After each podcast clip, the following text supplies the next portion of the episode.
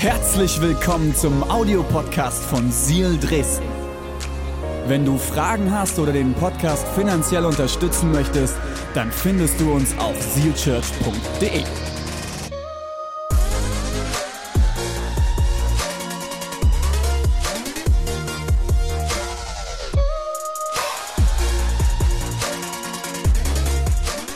Pastor René, wenn du letzte Woche mit dabei warst, ist unglaublich stark in unsere aktuelle Serie reingestattet. Und für mich war diese Predigt nochmal so wertvoll, weil es meine Perspektive auf diesen allmächtigen Gott, an den wir glauben, erweitert hat, geprägt hat. Und es hat mir unglaublich geholfen. Und wir werden heute ein bisschen weiter reinsteigen in das Glaubensbekenntnis. Und du darfst die folgenden Titel für heute aufschreiben. Jesus, Guru oder Gottes Sohn? Jesus, Guru oder Gottes Sohn? Das Glaubensbekenntnis beginnt mit folgender Aussage: Wir glauben an Gott, den Vater, den Allmächtigen, den Schöpfer des Himmels und der Erde. Und es geht weiter. Und wir glauben an Jesus Christus, seinen eingeborenen Sohn, unseren Herrn, empfangen durch den Heiligen Geist, geboren von der Jungfrau Maria. Wenn du das Glaubensbekenntnis aufmerksam liest, wirst du etwas super Spannendes feststellen, dass im Zentrum dieses Glaubensbekenntnisses Jesus Christus steht. vierzehn von insgesamt vierundzwanzig Statements in diesem Bekenntnis gehen und drehen sich um Jesus. Warum? Weil ohne Jesus ist alles nichts. Er ist das Zentrum. Er ist der Mittelpunkt unseres Glaubens. Er ist das Zentrum des Christentums. Ja? Merkst du die Verbindung? Jesus Christus, Christentum. Ja? Ähm, und trotzdem kann es passieren, dass du dir die Frage stellst, hey, wer ist eigentlich Jesus? Und die, die, die Antwort, die kann ganz unterschiedlich ausfallen. Und es hat nichts unbedingt etwas damit zu tun, ob du an Jesus glaubst oder nicht. Für den einen ist es vielleicht einfach nur der Guru. Also ein spiritueller Lehrer, der mal mit solchen Jesuslatschen auf der Erde umhergewandelt ist, kaum den Boden berührt hat. Er schwebte eigentlich und erzählte ein paar Wahrheiten. Vielleicht ist Jesus für dich auch einfach nur, ja, der war ein guter Mensch. Der hat, der hat Gutes getan. Ja, der war lieb. Ne? War ein ganz lieber Mensch. Ich habe ähm, vor einigen Jahren Theologie studiert an der Universität und es war spannend für mich zu erleben, was die Motivation von einigen Studenten ist, um Theologie zu studieren. Ich bin an die Uni gegangen, habe gesagt, hey, ich will Theologie studieren, weil ich will mich mit Gott beschäftigen. Und äh, für einige Theologiestudenten war das Theologiestudium eine reine Wissenschaft, losgelöst vom Glaube. Also wie du Bio äh, studierst, studierst du halt Theologie. Und es war auch interessant zu erleben, wer Jesus für die einzelnen Studenten war. Für den einen war Jesus einfach nur eine historische Person. Ja, also irgendein Geschichtsschreiber haben von dem erzählt, der hat irgendwas, irgendwas Krasses gemacht. Für andere war Jesus sogar tatsächlich nur eine Legende. Ist nur eine Legende. Aber ganz ehrlich, ob er wirklich gelebt hat, das, das glaube ich kaum.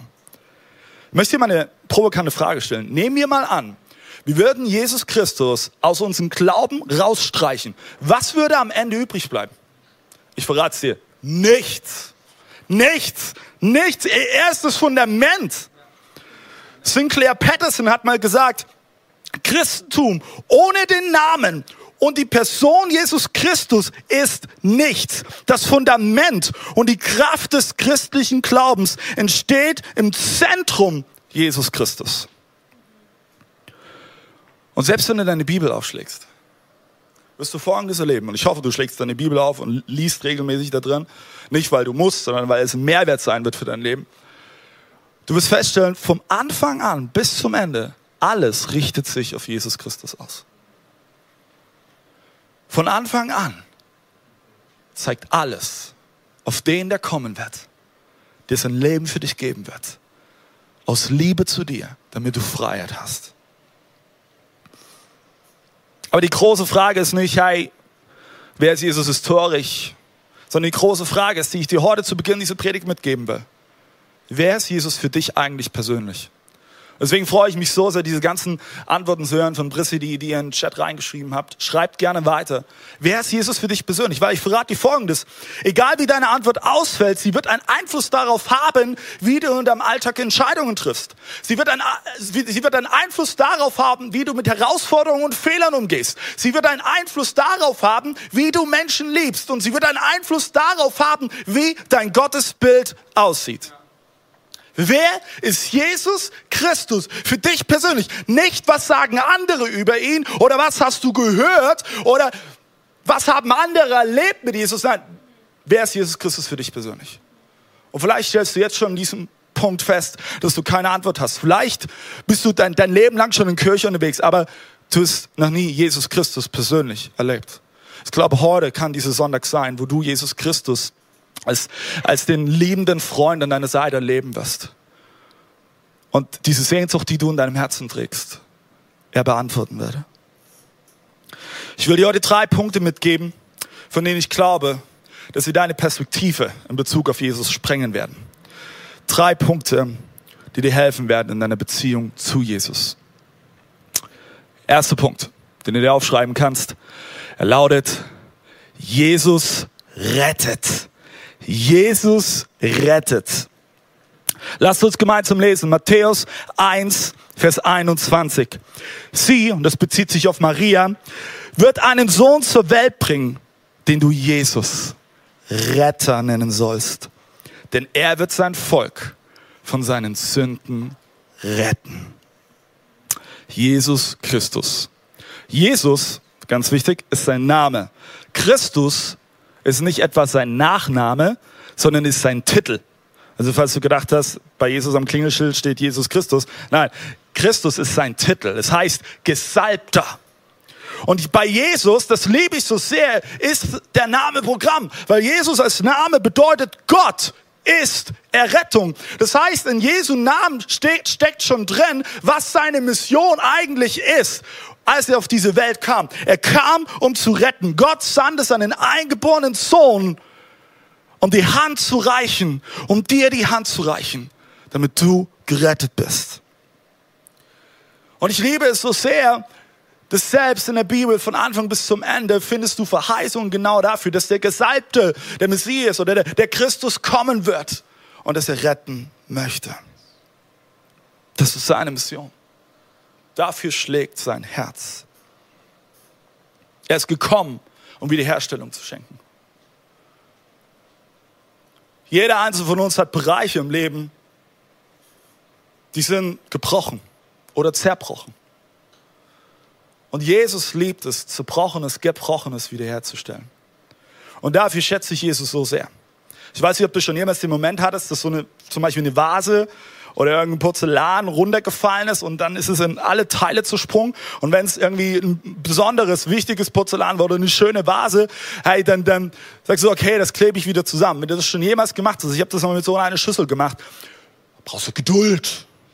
Brauchst erstmal den richtigen Kleber. Und dann musst du die Puzzleteile aneinander finden. Ne? Aber weißt du was? Jesus stellt wieder her. Jesus tut die Teile wieder zusammen, die auseinandergefallen sind, weil er es liebt, weil er möchte, dass du ganz bist, dass du eins bist, dass du wiederhergestellt bist in jedem einzelnen Bereich deines Lebens. Und Jesus wird kein einziges Stück, was davon weggefallen ist. Weißt du, manchmal, wenn so eine, so eine Flasche oder so ein Porzellan runterfällt, das, das, das fällt übelst weit.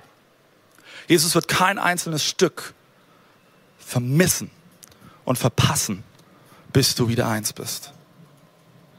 Apostelgeschichte vier, Vers zwölf. Bei niemand anderen ist Rettung zu finden. Unter dem ganzen Himmel ist uns Menschen kein anderer Name gegeben, durch den wir gerettet werden können. Kein anderer Name. Jesus Christus. Kein anderes System, kein, keine andere Religion, kein, kein anderes Glaubensstrategie. Nein, Jesus. Jesus. Wir glauben manchmal, hey, wir müssen, wir müssen Theologie studieren, wir müssen Bücher lesen, wir, wir müssen uns auf irgendwelche, keine Ahnung, Pilgerwege begeben, um am Ende errettet zu werden. Nein, du, du, du musst nicht Pilgerwege laufen, du musst nicht hundert Bücher lesen, du musst nur eins. Du musst den Namen Jesus erkennen und anerkennen für dein Leben. Du musst ihn aussprechen, hey, Jesus, hier bin ich, weil in diesem Moment sprichst du aus, okay, Jesus, ich brauche dich. Ich brauche deine rettende Hand. Aber jetzt kommt's. Das Ding ist, wir alle brauchen Hilfe, oder? Wir alle brauchen Hilfe. Jeder, jeder einzelne von uns. Der Haken ist nur, wir geben es nicht alle zu. Wir sitzen alle im selben Boot am Ende. Jeder einzelne von uns. Wir alle brauchen Hilfe. Aber wir versuchen uns einen Selbstwert manchmal damit aufzubauen oder aufzupolieren, um uns mit Menschen zu vergleichen, die anscheinend schlimmere Dinge tun wie ich. Schon mal passiert? Ich, ich will es dann Stück weiter treiben. Judah Smith hat ein Buch geschrieben, Jesus ist, ein wahnsinnig gutes Buch. Und er hat Folgendes geschrieben. Gerechte Empörung fällt uns viel leichter als Demut und Erbarmen. Die gedankliche Bestrafung der schlechten Taten anderer ist viel bequemer, als mich um meine eigenen zu kümmern. Wie oft habe ich das schon gemacht? Ich weiß, ich habe es schon aufgemacht. Über dich will ich gar nicht, ich will gar nicht über dich urteilen. Du musst die Frage für dich selbst beantworten. Aber ich kann dir erzählen, hey, für mich fiel es früher unglaublich schwer, Hilfe anzunehmen. Weil Hilfe anzunehmen war für mich ein Stück weit ein Zeichen von Schwäche. Ich wollte es alleine schaffen. Ohne Hilfe. Dass am Ende die Leute zu mir aufstehen und sagen, wow, der, hast du gesehen, der hat das allein gemacht, wow. Ich verrate dir was, das hat sich natürlich auch in meiner Beziehung zu Jesus wiedergespiegelt. Mir fiel es schwer, von Jesus Hilfe anzunehmen. Und ich musste durch viele schmerzhafte Momente feststellen und bin bis heute immer wieder am Lernen. Ich kann mich nicht selbst retten. Ich kann mich nicht selbst retten. Du kannst dich nicht selbst retten. Ich kann die blinden Flecke in meinem Leben wegignorieren. Ich kann sie ausblenden. Ich kann versuchen, mich mit jemand anderem zu vergleichen, der in meinen Augen anscheinend schlimmer dran ist. Ja, ne, also bei mir sind es ja nur Pornos. Hey, der geht noch ganz woanders hin, ja? Hey, bei mir ist es ja nur mein eigenes Geld, was ich nicht großzügig bin mit und was ich einfach aus dem Fenster hau. Hey, aber der hin, der zieht noch Geld. Dabei betrüge ich mich selbst, ich belüge mich selbst. Und es ändert nichts an der Tatsache, dass es Bereiche gibt in deinem und in meinem Leben, wo Rettung von Jesus notwendig ist. Und da steht Jesus. Streckte die Hand aus. Und ich schaue dich mit einer Liebe an, wie du sie zuvor noch nie gespürt hast. Und er streckt dir die Hand aus und er sagt, ich bin bereit. Ich bin bereit, dich zu retten. Zu retten von deiner negativen Abhängigkeit. Zu retten von deiner Depression. Zu retten von, von deinem Egoismus. Zu retten von deiner Selbstsucht. Zu retten von deinem Selbstmord. Zu retten von, von deiner finanziellen Not. Zu retten von deiner überzogenen Perfektion. Jesus streckt dir heute an diesem Sonntag die Hand aus.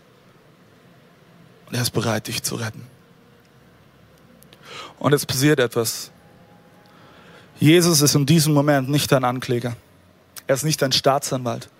Jesus ist nicht dein Richter. Nein, er ist dein Freund, der dich von ganzem Herzen liebt und bereit ist, dich zu retten.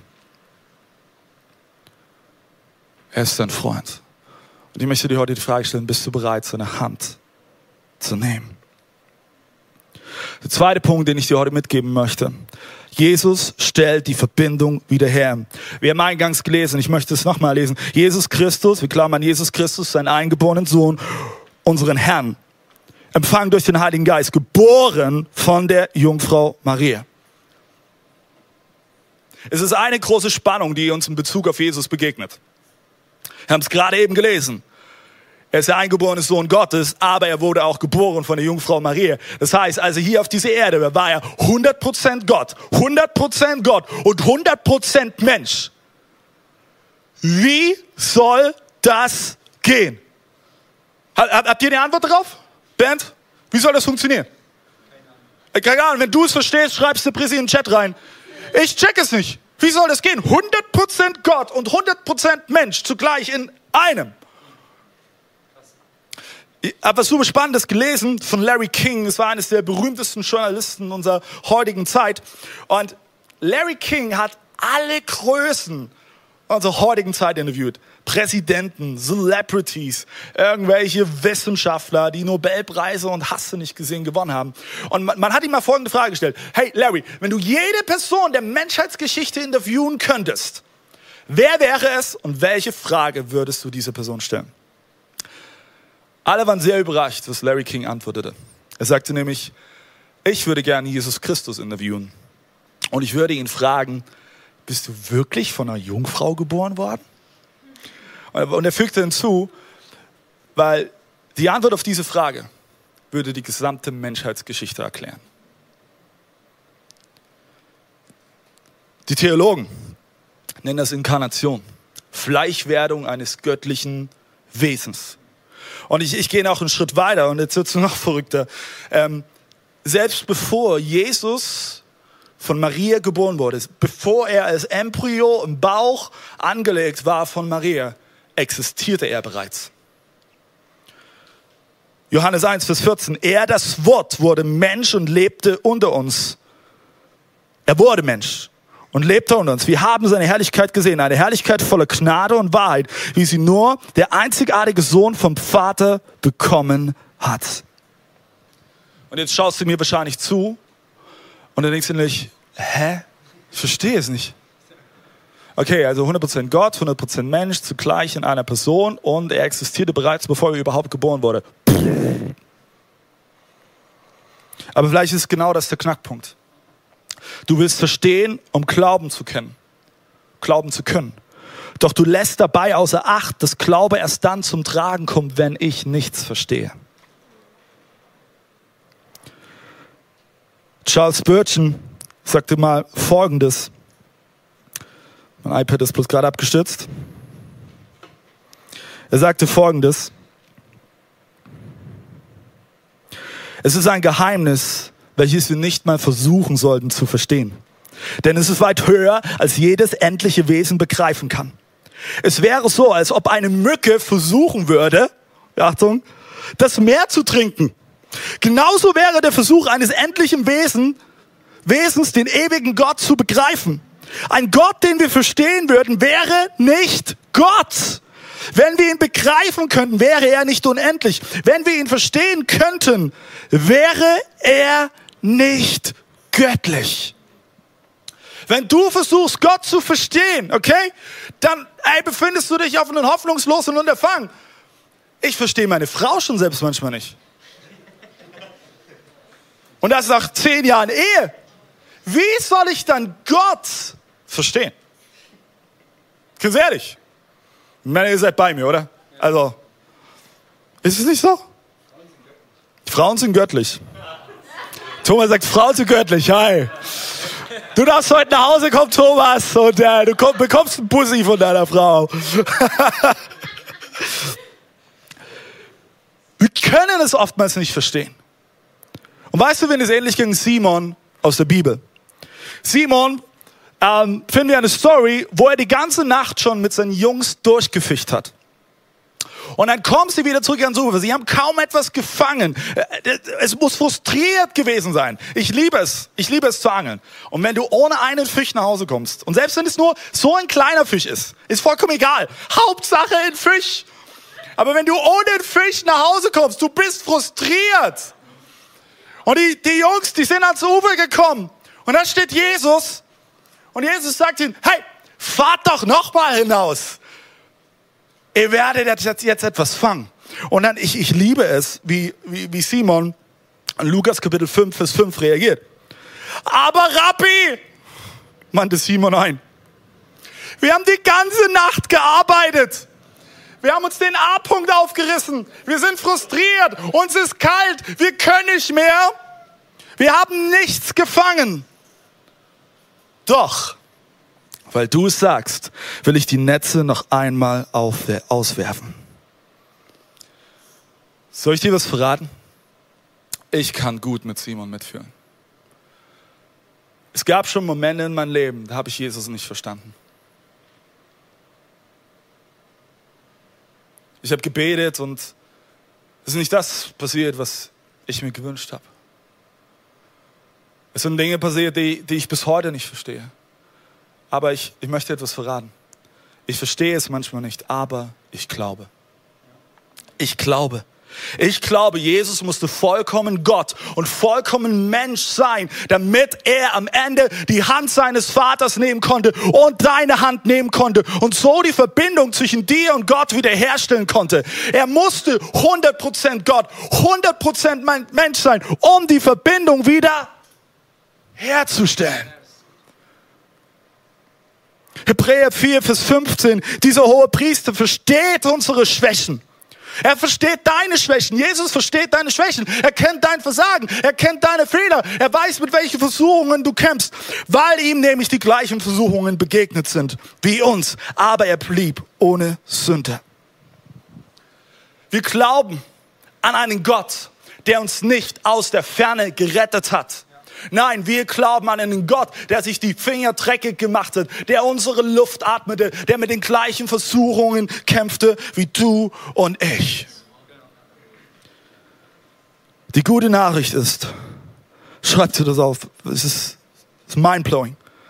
Jesus wurde Mensch, um dir einen Gott zu offenbaren, der dich nicht nach deinem Handeln definiert, sondern nach seiner Liebe.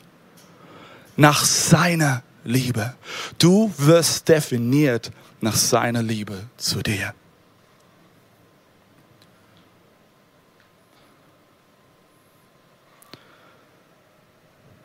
Der dritte Punkt, den ich heute mitgeben möchte, ist: Jesus Christus ist mein Herr. Den Teil des Glaubensbekenntnisses, den ich anfangs vorgelesen habe, da steht auch Maria. Wenn Maria ein Teil dieses Glaubensbekenntnisses steht, müssen wir uns die Frage stellen, welche Rolle spielt Maria in dem Ganzen? Irgendeine Rolle muss sie spielen, weil sonst wäre sie nicht Teil des Bekenntnisses. Und es ist super spannend, wenn du dich mit Maria beschäftigst. Von den einen wird sie angebetet, von den anderen wird sie ignoriert. Ich glaube, Maria verdient zu hundert Prozent deinen Respekt, aber sie würde deine Anbetung ablehnen. Maria verdient deinen Respekt, weil sie sagte Ja zu einem Plan, der ihr das Leben hätte kosten können. Und jetzt, okay, lass uns das mal kurz vorstellen. Obwohl sie Jungfrau war, sollte sie schwanger werden. Nur nochmal für dich zur Definition. Jungfrau bedeutet, du hast noch nie Sex gehabt. Und wir wissen alle, haben in Biologie, Biologie gelernt, wenn du schwanger werden möchtest, musst du Sex haben. Okay? Und äh, als Köchin noch auf der Sahnehaube, Sahnehaube war sie ja auch noch verlobt. Und ich glaube, Josef hat bestimmt keinen Freudentanz gemacht. Er hat gesagt, Wuh, Maria ist schwanger, aber ich habe nicht mit ihr geschlafen und anscheinend auch kein anderer. Wow! Sind wir wieder über den Punkt. Verstehe ich? Verstehe ich nicht. Aber pass auf, dieser Plan an sich ist schon so verrückt und es macht keinen Sinn. Und genau deshalb braucht es eine Person, die nicht verstehen musste, um erst zu glauben. Was ließ Maria Teil von Gottes Master-Rettungsplan werden? Bevor sie auserwählt wurde, diente sie bereits Gott und stellte ihn über alles. Bevor sie wusste, dass der Engel in ihre Wohnung kommen würde und ihr davon erzählen würde, dass sie den Retter der Welt gebären würde, diente sie Gott. Stellte ihn über alles. Jesus ist nicht nur Gottes Sohn, empfangen durch den Heiligen Geist. Nein, Jesus ist Herr. Jesus ist Herr. Er steht über allen. Hey, ja, ich mag gutes Essen, aber Jesus steht über allen. Ich, ich mag Sport, aber Jesus steht über allen. Geld ist großartig, aber Jesus steht über allen. Karriere ist mega gut, aber Jesus steht überall. Kirche, selbst Kirche ist großartig, aber Jesus steht über allen, weil Jesus ist mein Herr. Er ist die einzige Konstante in deinem und meinem Leben. Jesus ist die Auferstehung und das Leben. Er ist der siegreiche König. Er ist souverän. Er ist mächtig und er regiert. Jesus Christus ist mein Herr. Er ist mein Herr.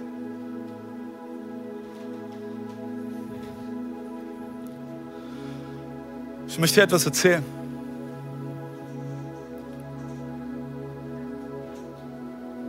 Die letzten Wochen waren crazy. Und ich glaube, da stimmen wir alle überein. Es ist an manchen Stellen chaotisch, frustrierend, schmerzhaft.